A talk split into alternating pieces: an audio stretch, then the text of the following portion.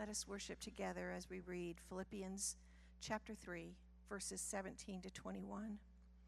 Brothers, join in imitating me and keep your eyes on those who walk according to the example you have in us.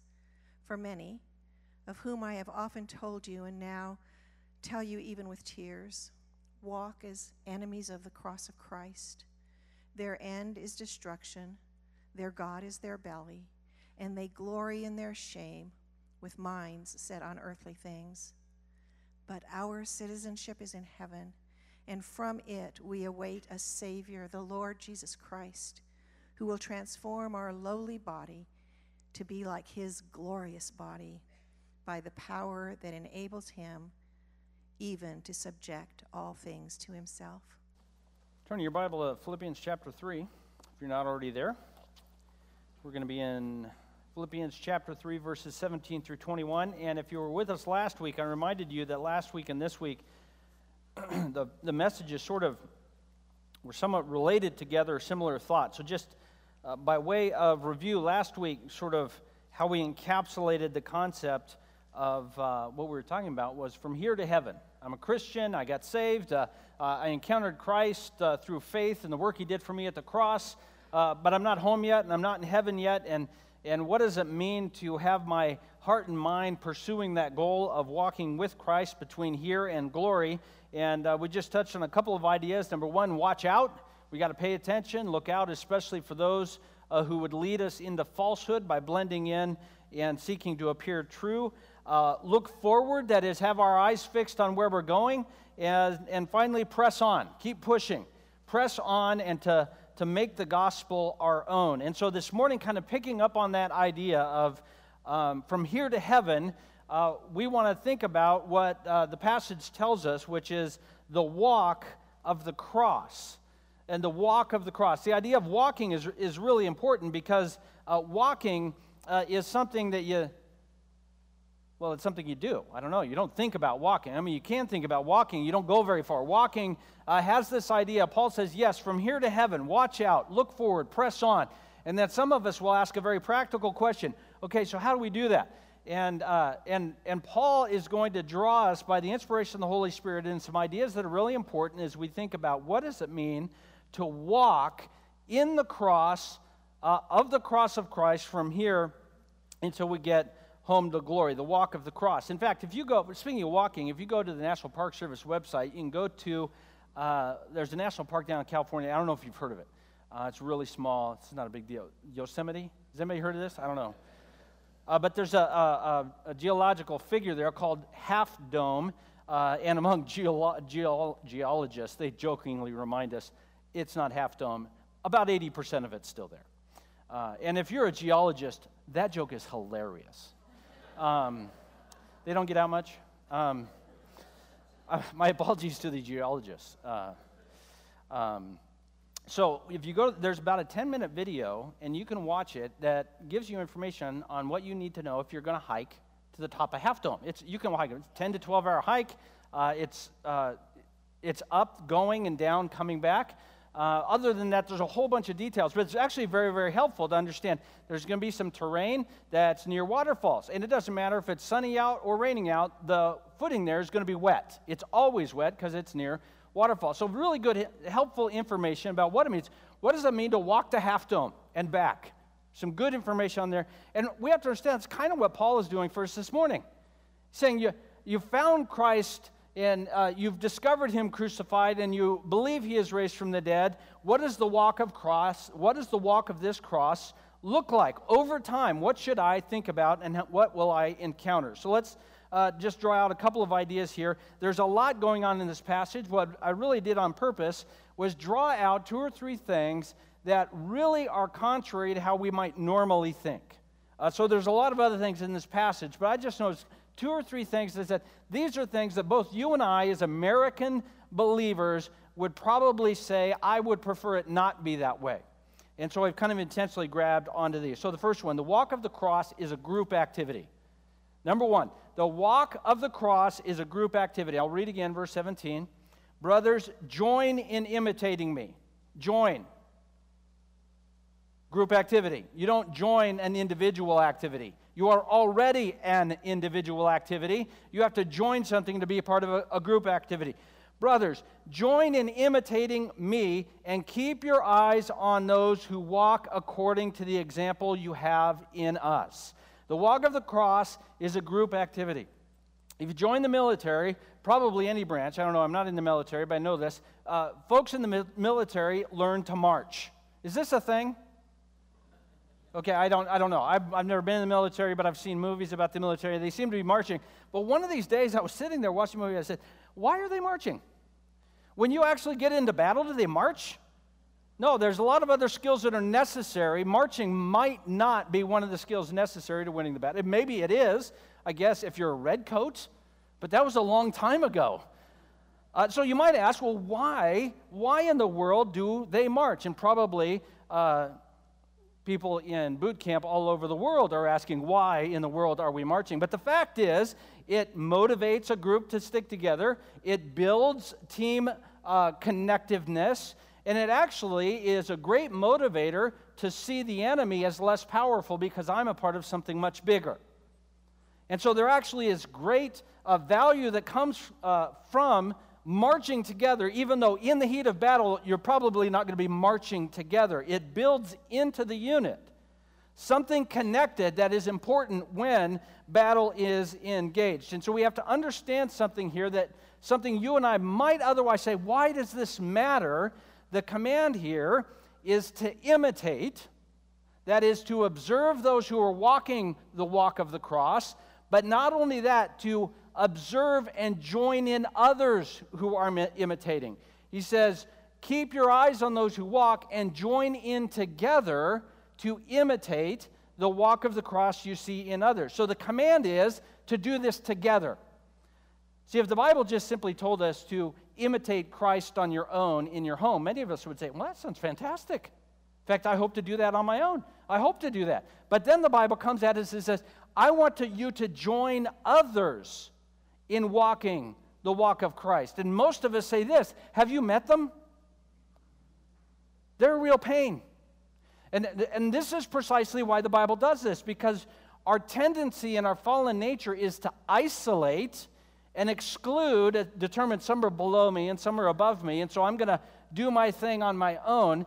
The Bible knows this, God knows this, and so He calls us out of isolation, and in the gospel says, imitate the walk of Christ together. Join in and doing this uh, together. And look what he says Keep your eyes on those who walk according to the example you have in us. He says, Watch those who are imitating the walk of the apostle, the walk of Christ, and join in with others, work together with others, and what it means to walk that walk together. So, a couple of quick things coming out of the rest of the book of Philippians. We've already been through it, so I know you've certainly committed it to memory. So, just a couple of quick observations. Number one, one of the things that Paul wants them to imitate is suffering in the joy of Jesus. So, one of the things he's talked about, sort of on repeat in Philippians so far, is what does it mean to suffer in the joy of Jesus? So, when you're thinking of, well, who would I imitate? You might even, right now in your mind, be thinking, well, I know somebody who's going through some hard stuff. And they're not pretending like that stuff isn't hard. That stuff really is hard. But in the midst of that hard stuff, I can see the light of Christ shining. Well, I'd like to be able to imitate that when I'm going through my hard stuff. Well, how are you going to find out what they're doing and how they're doing that? You might have to call them up on the phone. You might have to invite them out for coffee. Hey, listen, I see your life as a train wreck. You might not start it quite like that. But you know what I mean. Listen, I know you're going through. It's a very difficult time, but I see in you a hope that doesn't minimize your pain, but at the same time understands there's a hope in Christ. I want to know how to build that muscle. I want to know that in my life, when I encounter suffering someday in my life, or the suffering I'm currently encountering, how do I do that in the joy of the Lord? And that person may give you some other, well, this is what God has done in me. This is what I have seen Christ uh, doing me. So, one of the things he calls us to imitate is what does it look like? Uh, what does it feel like to suffer in the joy of Jesus together? What does it mean to have a community of believers that are close enough that when I have suffering, I actually share it with others? I don't hide it for fear of being judged. So, one of the things Paul has outlined in the book of Philippians is imitate those who are suffering in the joy of Christ. Encounter them, talk with them. What does it mean? What has Jesus done in your life through the word and through prayer to bring you to the place where you can suffer and go through difficulty yet still have the joy of Christ? Another area that Paul has called people into imitating is obedience in the joy of Jesus. We've said this a couple of different times. Obedience is a bit of a naughty word in our culture.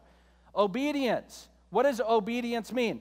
When somebody in authority tells you to do something you do not want to do for reasons you don't care about and you do it anyway. Obedience is not somebody in authority telling you to do something you wanted to do and were planning on doing already. Obedience, by its very nature, is somebody in authority telling you to do something you do not want to do for reasons you don't agree with.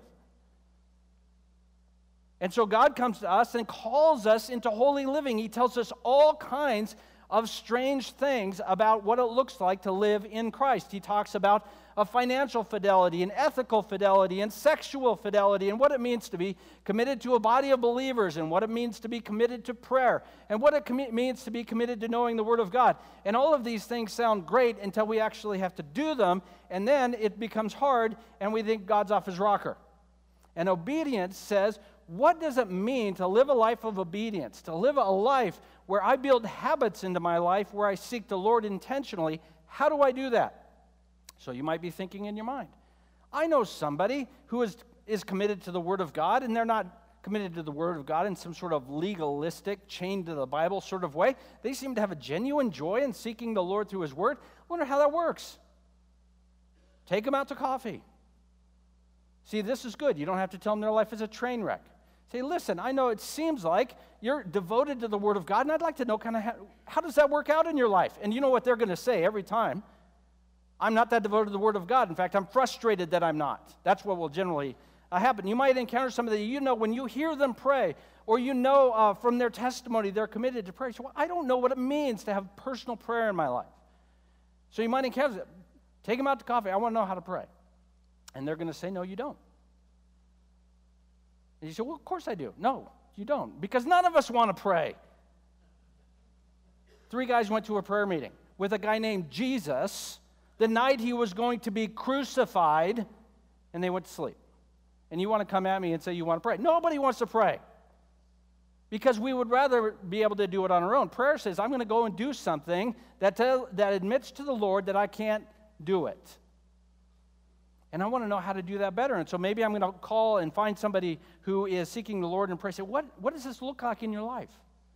Not because you're perfect, not because you've got it, but because I want to imitate it. The walk of the cross is a group activity where we encounter and engage with each other in the Lord, uh, seeking to imitate one another. Just a couple more ideas, and then we're going to move on.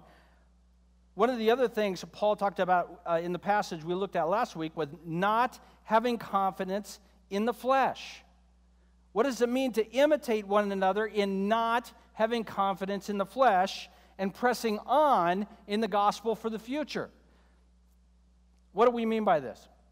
The culture of the uh, church community is intended to be a culture that is, by its very nature, transparent about the fact that we need grace, and yet very diligent in wanting to live the way God calls us to live. And a, it creates a bit of a tension. On the one hand, grace says, we can stand up and say, I'm not very good at being a Christian, but thank the Lord for grace. On the other hand, we want to say to each other, I want to be better at following Christ. So we want to have a culture that says, I winsomely and willingly am able to admit faults, uh, admit where I fall down, be willing to confess my sin to others and acknowledge where I fall short. On the other hand, I also want to call others into holiness. We don't want to have a community that just simply says, everything's okay. On the other hand, we don't want to have a community that says you have to be perfect. And you may already be thinking, well, I know somebody kind of like that. Their life is filled with grace. At the same time, they seem to be very diligent in following the Lord. Well, what does it mean to, to imitate someone whose life is filled with grace, while on the other hand, they still want to be diligent in following the Lord and building uh, habits in their life? The, uh, the life of the gospel in the community is terribly terribly practical. A quick illustration on this, and this is a terrible illustration, but it's the only one I could think of. And usually it's the one uh, people remember. So there was this little war. We mentioned the Redcoats earlier. It's the Revolutionary War. I don't want to give it away who won it in case you haven't read the book. Um, Um, so, Britain was the redcoats, right? I should have read it more recently. So, they, they had this form of war, talking about marching, where they would march out and they would get in a line, and, um, and then they would shoot, and then they would switch places, and the other people would shoot, and they would stand in an open field and shoot at, at each other. And uh, that's really, really helpful as long as everybody follows the rules. Uh, the Americans had this idea what if we hid behind a log? I, I know at this point it seems somewhat novel. Like, okay, hide behind a log and shoot. And then you can reload behind the log and shoot, shoot some more. And so, and so the American tactic was, is exactly what I'm talking about. On the one hand, they're admitting they're terrible at doing the war the Brit- way the British did. If we were really good at doing war that way, we would have just beat them doing that. By admission, we say, oh, we're terrible at that. We don't have enough people. We don't have enough gunpowder. We don't have enough lead. We need to make sure that most of our bullets find their target, and we need to make sure that most of their bullets don't find their target. So, what do we do? We'll hide in the bushes and shoot from behind logs. Okay? This is terribly practical. On the one hand, it's an admission we're lame at war. On the other hand, it's practical in saying we want to win this war. And this is the gospel community. Grace says we're admit we're terrible at following Christ. On the other hand, it's also terribly practical. Since we have the grace of Christ, why don't we pursue winning diligently? And this is what the gospel community looks like. And what I'm suggesting to you is if you know somebody who's living like that, who admits their need for grace, on the other hand, wants to live diligently for Christ, find them, take them out to coffee, and say, How is it that your life is such a train wreck and yet you're still following Christ? Again, don't say that. I'm trying to keep you with me. Say, how, how, do, how is it that you so clearly need the grace of Christ every day? On the other hand, you are following him so diligent. Because don't you normally think of this as two opposing things? Someone who is living in the grace of Christ tends to you know, sin all they want, and they never do anything right. And then on the other hand, to do something right, you've got to be a legalist. And the Bible says, no, that's not the way it has to be. The grace of Christ leads us to the obedience of Christ, and that's really, really difficult to do without the Holy Spirit. And if you know somebody who seems to be chasing that down, take them out to coffee. Say, I want to imitate you. I want to do what you're doing. I want to see in my life what I see in your life, and I don't know how to do it. And Paul calls us to imitate one another, and it's a group activity, and we don't like it. The suggestion that I would suggest that we take somebody out to coffee and ask them how to walk more closely with Christ, for most of us, myself included, we go, that will never happen. Okay, just so you know, that is never going to, many of us in our hearts right now say, that's never going to happen. I want to show up at church, sit in my chair, have a guy yell at me. Then I will go home and tell my wife or my husband why he was wrong. That's how we want to do it. Hey, listen, I'll do it. It's no problem. But the idea of calling somebody up and saying, I need to imitate you in your walk with Christ, that is a category we don't have. And Paul is saying you, that's a category you need to have. Don't take them out to coffee. In fact, you don't have to. We get together once a week. I don't know if you notice, every week we get together. It's funny, you could actually come to church and talk about Jesus with somebody in the lobby. And, and just grab them, hand them a cup of coffee, say, uh, I don't want to invite you to coffee, I got no time. But we're here. We show up here every week. Tell me how you walk with Jesus. And so they're going to be floored that somebody at church asked them how they walk with Jesus. I know it's. I thought you'd ask me about the football game. I thought you'd ask me about politics. And no, no, I've, I've, seen you. Uh, you walk with Jesus, and you're also obviously a terrible person. You need grace. I love it. I want to know how you're doing that. Again, sometimes I don't know. I don't want to do that. I want to come to church, get my donuts, sit down, nobody bother me. That's why I'm harping on this. The walk of the cross is a what? A group activity. Christianity is a team sport. We can't do it on our own. Let me show you how this works. Romans 12, it'll be up on the screen. Romans 12, 10, Paul says this Love one another with brotherly affection. Love one another with brotherly affection. What he's asking for in the body of believers is to have a sense of devotion and affection. It is both emotional as well as covenantal, meaning it is a commitment that is a decision, but it is also something born out of a want to, being moved out of desire uh, for one another in affection. And this is what he says comes out of that affection. You see it up there. Outdo one another in showing honor. Outdo one another in showing honor. Now, listen, in Eastern cultures mostly, not really in the Western cultures like the United States and Great Britain and others, most Eastern cultures, as well as the culture the Bible was written in, are what we call honor shame cultures, which means I have a place in my community that's determined by whether or not I have honor or not, and that honor is typically inherited from a family or a place of origin. And my duty is to uphold the honor of my family or my clan or my tribe. And if I dishonor my family or clan or my tribe, I will have a reduced place in the community. And so, therefore, it is my duty to maintain my place in my culture as well as my family's place in my culture. My duty is to earn and keep honor and avoid at all costs shame. Paul turns that up onside its head and says, No, no, no. I don't want you to establish and keep your honor. Instead, in the body of Christ, you bestow honor. In fact, it's a competition not to see who can have the greatest place of honor, it's a competition to see who can bestow the greatest place of honor. See how it's upside down? Honor shame cultures don't work that way. You earn honor and you keep honor. In Christian culture, we say, no, we'll just give it to you. And one of the ways we bestow honor is by going up to another person and saying, I need to imitate you. And the other person will say, No, no, my, honor, my life is not honorable. My life is not honorable enough to be imitated. And that's where we come with the scripture and say, I know that's why you're great. I am, I am seeking in the competition of who can bestow the most honor. I want to give you honor because I want to imitate your life and the way you are walking the cross. So, what does that mean? Let me just suggest this as a uh, sort of philosophical viewpoint. The people that you ought to imitate in the walk of the cross are likely the people you would normally never see. They're hidden. And they're in the shadows, and they're faithfully serving, and they're faithfully suffering, and they're faithfully praying, and you might not normally see them. The people that we would normally ascribe honor to likely are the ones we should avoid. They need to grow in the Lord a little bit more before we have this conversation. The ones that we should honor and imitate generally are small and insignificant and intentionally humbled and intentionally behind the scenes, and you will have to hunt and seek them out. And the ones who we would normally honor in our culture, in many ways, ought to be avoided. All right, so the walk of the cross is a group activity. We should have so much grace in the community of believers that we are willing, in humility, to recognize we need to imitate one another and get off our high horse and recognize people probably shouldn't be imitating us.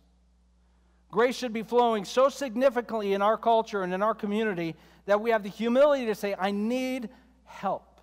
I need to have input from others to know what it means to walk in the way of the cross.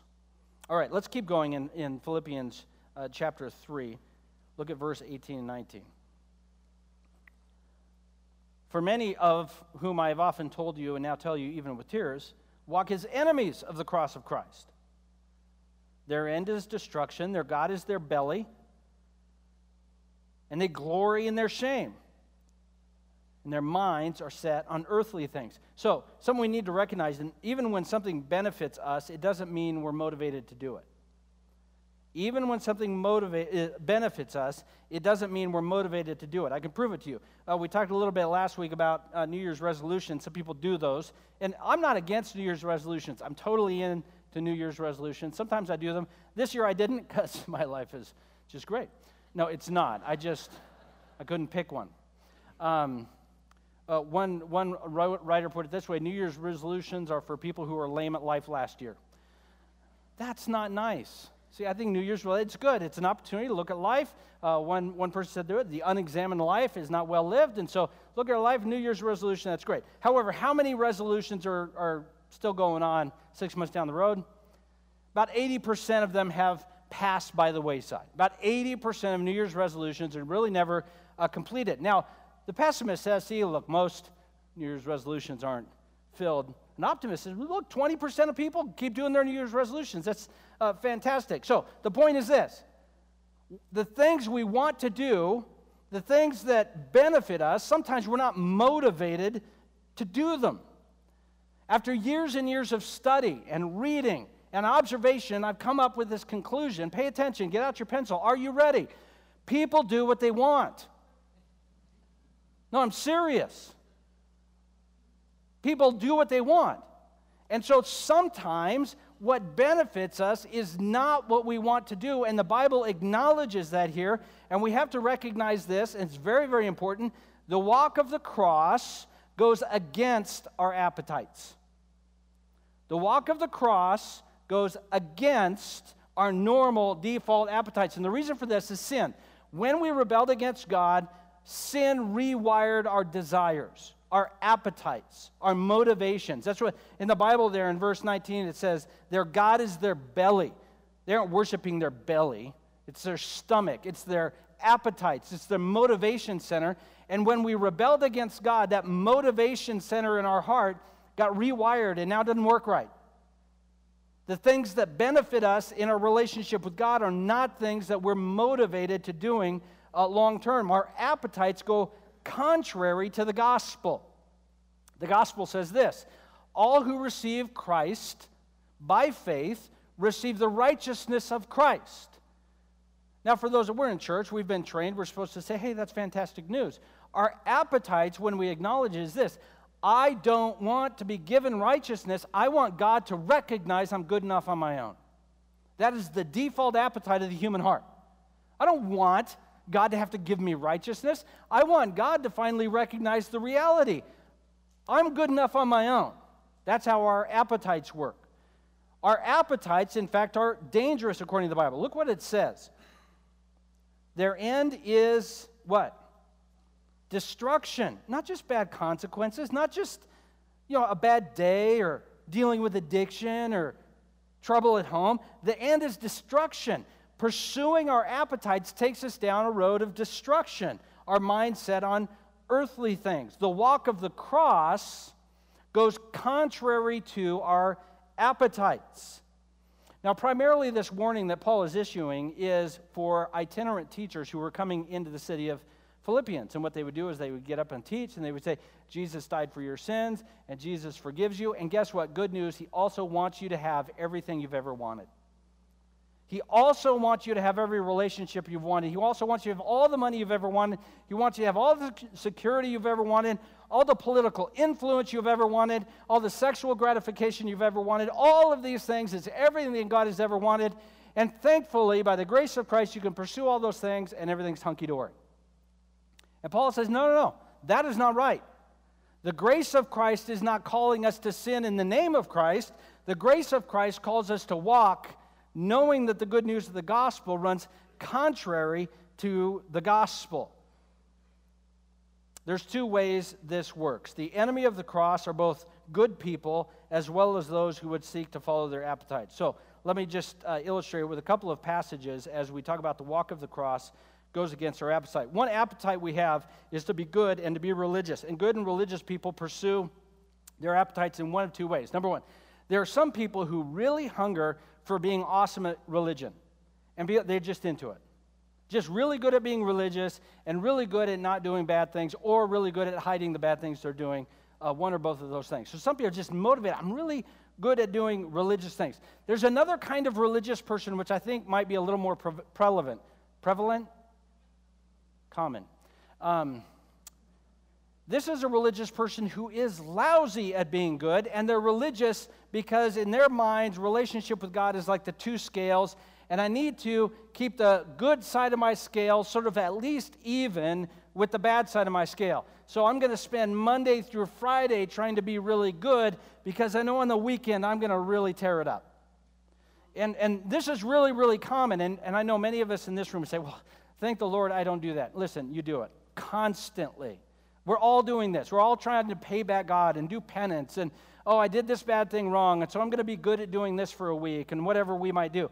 So the enemy of the cross is being good or being religious in some sense because therefore I don't need the cross. And that's living as an enemy of the cross of Christ. I can be good enough to pay for my own sin, and so therefore I don't need the cross. Or I can pay for some of my sin, so I just need some of the cross. I don't need it as much as somebody else does. Galatians 6:14. Let me show you what this looks like. A couple of verses here. Galatians 6:14. Bible says this, but it's up on the screen. Far be it from me to boast except in the cross of the Lord Jesus Christ, by which the world has been crucified to me and I to the world. So here's what the Bible's saying. Far be it from me to boast in anything except for the cross of Christ. Well, how do you boast in the cross of Christ? You say this Jesus died for a sinner like me.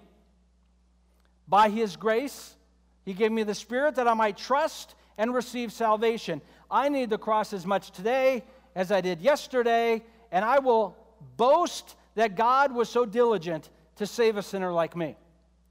Okay? What does it look like to not boast in the cross of Christ? I was saved because God needed me on his team, because of my gifting, because I am awesome Christian sauce. And I am living my Christian life as an example to others to show them how amazing it is to live for Jesus and to hide my sin and make sure nobody knows I do anything wrong. And, and Paul said, I have nothing to boast about. The enemy of the cross is any, anything I might count for myself that is something other than Jesus saved a wreck like me. But in terms of recognizing Jesus saved a wreck like me, he's saying, I will boast about that all day long. Jesus saved me. Somebody comes up to Paul, hey, listen, Paul, I want to point something out to you. You have a little trouble with personal relationships. You're a bit abrasive. You drive people away from you. You think you're in prison because of Jesus. We think you're just annoying. Something like this Why do you think Barnabas left? Okay? Somebody said it this way somebody had always had bad neighbors. At a certain point, somebody went to him, Don't think it's the neighbors. Paul, he's calling a spade a spade. And what would Paul say? I know, and Jesus saved me from it. Can you believe Jesus would save an abrasive, pain in the rear guy like me? That's a, that's a boast in the cross of Christ. He said, Well, no, no, that, that, that doesn't seem right. That doesn't mean Paul is okay with his sin. He certainly wasn't. But his boasting would only be when I get to heaven, I get to walk into heaven and I get to hang out with Jesus because of why? Cross only. And that is his boast. Okay, look over at 1 Corinthians uh, chapter 1, verse 27. I think it'll be up on the screen. I'm going to read quite a few verses here, uh, but, and you can stay with me. Don't be like the disciples going to sleep. No, I'm kidding. If you need a nap, take a nap. I don't mind. It's online. You can watch it later. Verse 27, look what Paul says to the city of Corinth. Now, keep in mind, the city of Corinth, this is what this is written to, 1 Corinthians. This is a very educated, very wealthy city. The people he's writing to, very established, very powerful, very important. And uh, he wanted to let them know how he was approaching ministry in their city. God chose what is foolish in the world to shame the wise, God chose what is weak in the world to shame the strong. God chose what is low and despised in the world, even things that are not, to bring to nothing things that are, so that no human being might boast in the presence of God. How many humans will boast in the presence of God? Zero. And this verse 30, and because of him, you are in Christ Jesus, who became to us wisdom from God, righteousness, sanctification, and redemption, so that, as it is written, let the one who boasts boast in the Lord. He is coming to this very educated, very affluent city and saying, I, I, don't, I, don't, I don't need to fight to be important in your eyes. Jesus is Lord of the universe. Nobody will boast in his, in his presence, and he is crucified. Your wisdom, your Greek wisdom, your philosophical learning, your ethical teaching, I don't need I have time for it. Jesus died for sinners like me. And this is Paul's boast. Okay, look at the first couple of verses of chapter 2. It continues on. And I, when I came to you, brothers, did not come proclaiming to you the testimony of God with lofty speech or wisdom. I decided to know nothing among you except Jesus Christ and him crucified, and I was with you in weakness and in fear and in much trembling, and my speech and my message were not in plausible words of wisdom, but in demonstration of the Spirit and of power, so your faith might not rest in the wisdom of men, but in the power of God. So here's the Apostle Paul, who, if he wanted to in Corinth, could have preached their socks off. He decided in going to the city of Corinth to preach a very simple, basic, even dull message so that they would only hear Christ. He left out all the interesting stuff and the entertaining stuff and the stories of being beaten in Lystra and left for dead and, and fighting animals in Ephesus. And he said he's got, you know, Jesus died for sinners like you. With a mind towards calling them out of this and saying, Christ goes against your appetite for nobility and learning. There is no boast in Christ except Christ crucified and Christ raised from the dead. So the enemy of the cross is the good, the religious, the noble, anyone who needs something to brag about, enemy of the cross of Christ. Okay, go back to what book are we in? Philippians 3. Okay, go back. The other side of that coin, two sides of the coin. One side of the coin is the good religious people who want to boast about Christ. The other side of the cross, the coin is those who aren't seeking to be good. Look what it says. The end is destruction. God, their God is their belly, and they glory in their shame. The other way of living is the enemy of the cross of Christ is saying, God's call to holiness in my life is meaningless. I can do whatever I want. Mind on earthly things. A mind on, I am called in this life to pursue what my appetites dictate. I need success. I need relational closeness. I need to impress others. I need a good job. I need a good reputation. I need sexual gratification. I need to be uh, well looked up to, whatever it might be. My appetites dictate this, and I will pursue those appetites. And in fact, in our culture, and if we pretend like we're not a part of our culture, we're missing it.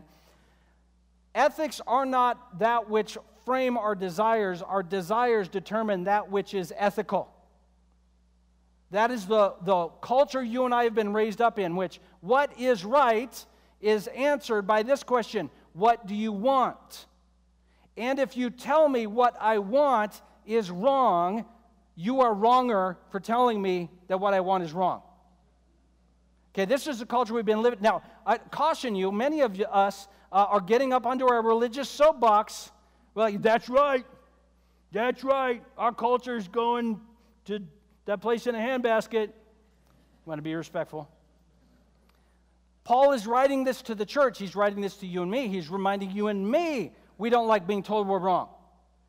He's writing to you and me. We are constantly looking for ways to establish that the things in my life that I know are wrong are really, no, they're okay.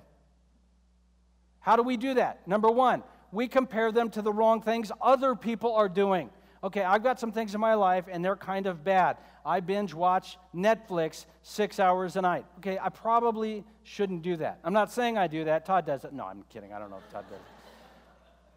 So, but at least I'm not sleeping around on the weekend. So, you know, we're good. That's one way we establish what I'm doing is okay. Right? Okay, so yeah, I, I drink too much. Uh, the Bible says uh, not to get drunk, and you know, a couple of weeks I like to get a little wasted. I mean, what's the big deal? Got to got to check out every now and then. It's not all the time. Just every now and then, like get a, get a little plowed. All right. It's not like I'm doing crack. You see what we did? So what I'm doing is okay. The Bible is quite clear. Don't be get drunk. Don't get drunk with wine, but be filled with the Spirit. It's not a, a question of what's right or wrong. And one of the ways to walk against the cross of the Christ is as believers to convince ourselves over and over again no, what I'm doing is okay. Or what I'm doing is not that bad, so it's okay. And if we're going to walk according to the gospel, we have to look at the cross and be willing to say, the stuff in my life that is no, not okay, put him on the cross. And I need to be clear on that. Do I want to keep doing the things that put Jesus on the cross? Well, of course I don't. And I need to call my appetites into question. So don't be fooled. The walk of the cross goes against our appetites, and there are many times we are going to need to learn to say no to that which we want. Turn back to Galatians chapter 6. You probably are still there. Galatians chapter 6, verses 7, 8, and 9. is what the Bible says. Do not be deceived. God is not mocked. Whatever one sows, that will he also reap. If you sow wheat, what do you reap? It's not a trick question. It's wheat. All right, nice. Nailed it. Okay, yeah, you're going to heaven. I'm kidding. That's ridiculous. It's ridiculous. Whatever you sow, you reap. So that's a simple observation. It's the, it's the notion of consequences. You speed, you get a ticket, you pay a fine. All right. For the one who sows to his own flesh will from, from the flesh reap what? Corruption. When we sow to our own flesh, meaning we seek to gratify our own flesh, we will reap from our flesh corruption. Has anybody done something they know is wrong and regretted it? Yes. Yeah, okay, you have. I don't know if you're hazy on this. You have. Some of you, though, it was like this morning, so it's a little fresh. I understand. So the one who sows to the Spirit will from the Spirit reap eternal life. Let us not grow weary in doing good. For in due season we will reap if we do not give up. This is a simple call, not to earn our salvation, but to recognize the, the truth of the harvest. When we sow to the things of the Spirit, we will reap things that are eternal, and that's really good. Our appetite, though, is so convincing. And we want to sow to our flesh. We want to pursue what we want. And the walk of the cross, by its very nature, goes against our appetite. So let's not be fooled. Religion and flesh are the same thing. They both miss the gospel and they both assume we know better than God what ought to be. Religion says I don't need God to get saved, the flesh says I don't need to get saved. And the walk of the cross will go against our appetites. All right, let's finish up with the last uh, couple of verses. Look at uh, Philippians 3 20 through 21. The walk of the cross, thankfully, by God's grace, has a glorious future. Um, when I was a kid, I didn't like steak. Uh, and I know that I, it's only by God's grace I'm willing to admit that in front of people. Um, I know, shaking your head. I know. I, know. I, I don't to tell you, but what I would do is, I, I shouldn't say, I've told you this story before. We would eat steak and I would chew it, and, but I didn't like it, and so I would throw it uh, I would throw it under my brother's chair. Um, my brother loves steak, and so at some point somebody said, "Listen, we're not idiots. Brother's not throwing steak under his chair; he's eating it." Um, but at a certain point, uh, I, I, I ate a steak. I don't know when it was. I said, "This is amazing. I love steak." I don't know what happened. Something shifted. So here's what we need to understand about our appetites. The issue is not that we shouldn't have appetites. The issue is we need better taste. The issue is we need better appetites. And what the Bible is calling us to do is understand our appetites one day will be what they ought to be, and that day is in the glorious future, and we should be walking towards that. So the walk of the cross has a glorious future where our appetites are then aligned with the gospel and with the person of Christ. So look what it says in verse 20. Our citizenship is in heaven and from it we await a Savior, the Lord Jesus Christ, who will transform our lowly bodies to be like His glorious body, by the power that enables Him to even subject all things to Himself. So you go on vacation, or you go to college, or you go to a, a, a new job, or, or whatever it might be, and you're meeting new people, and you got to make conversation. I'm terrible at making conversation, but here's what somebody told me once. Uh, to get conversation started, you ask this, you're on a cruise ship or you're at a resort, what do you start with? You know, where are you from? Say, oh, I'm from Medford, Oregon. Oh, I got an aunt who lives there, whatever it might be, right? So, where are you from? The conversation starts with that. And Paul is coming at us with this Where are you from? You're from heaven.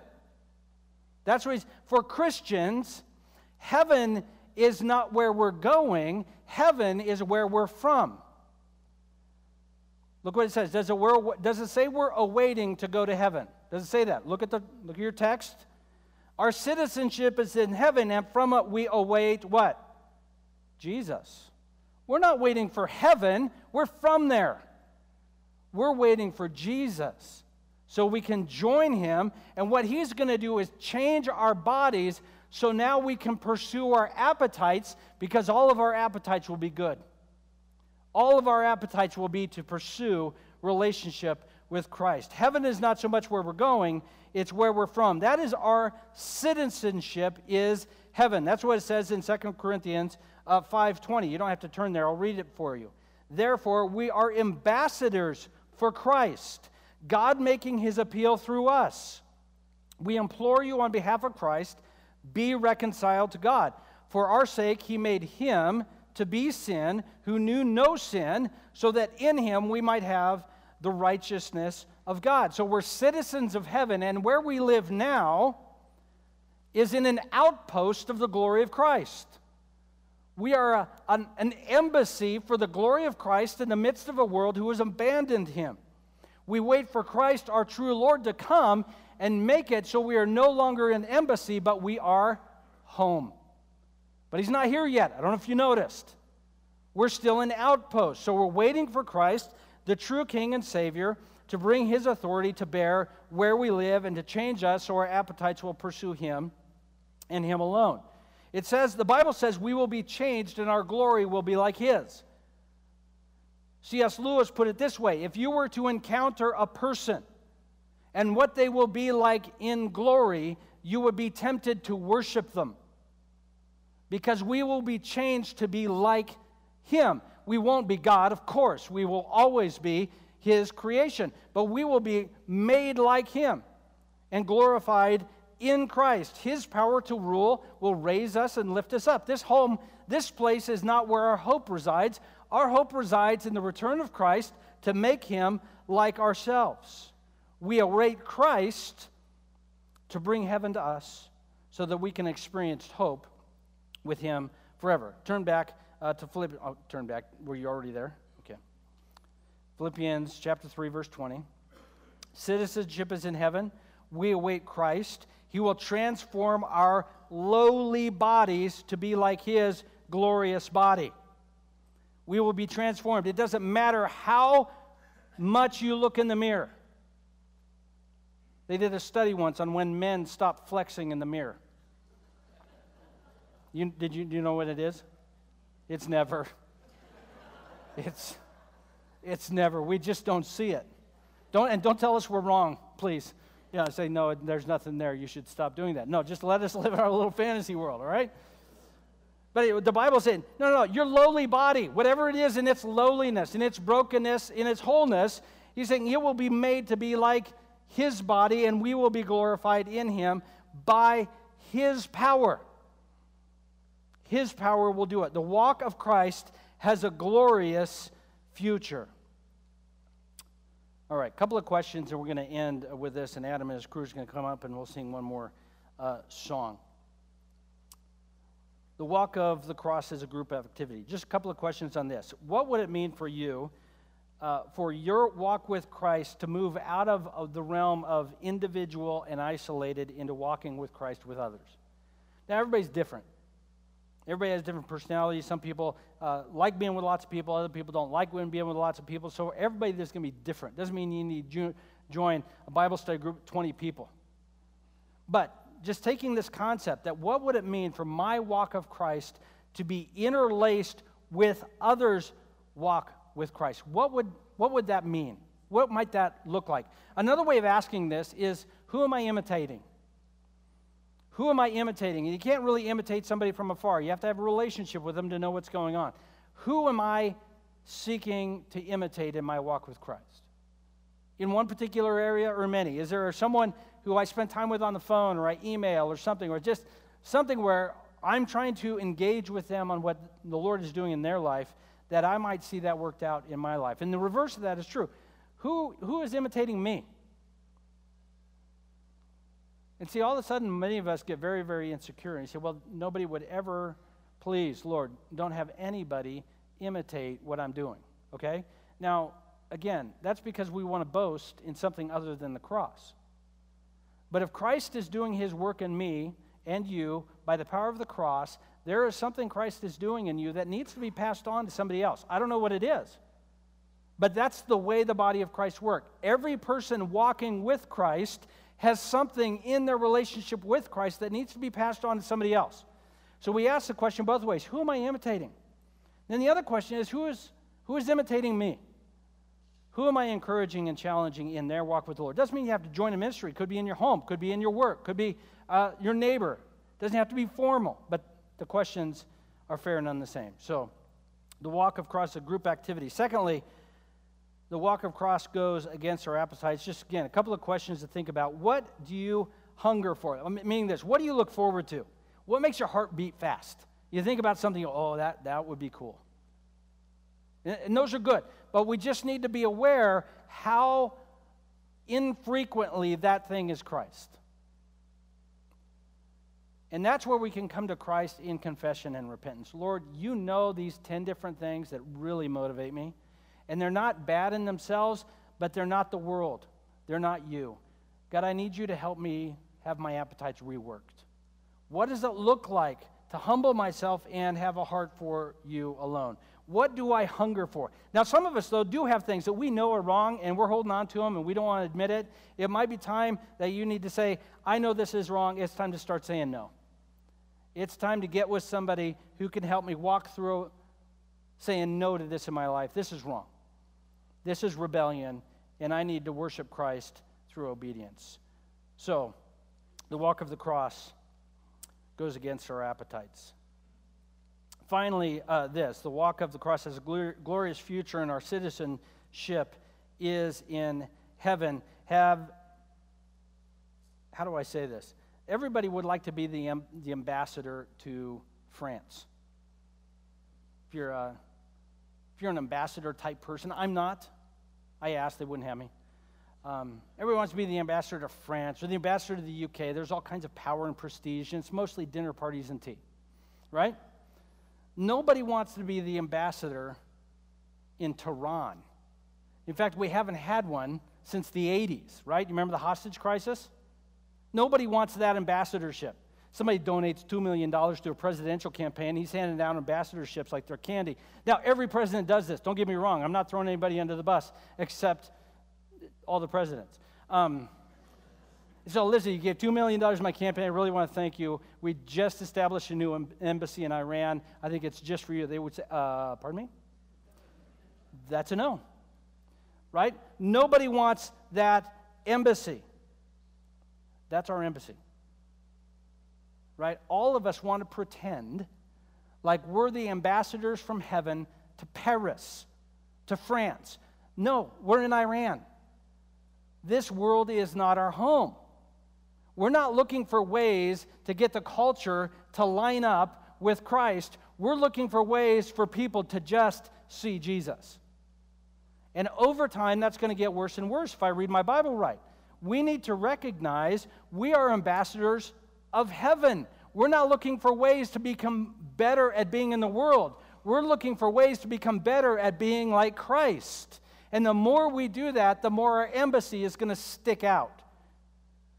Sometimes it will be appreciated, many times it will not. The question is this when people see us, do they see ambassadors for heaven or do they just see good citizens? And there's a difference. What does it mean if our citizenship is in heaven?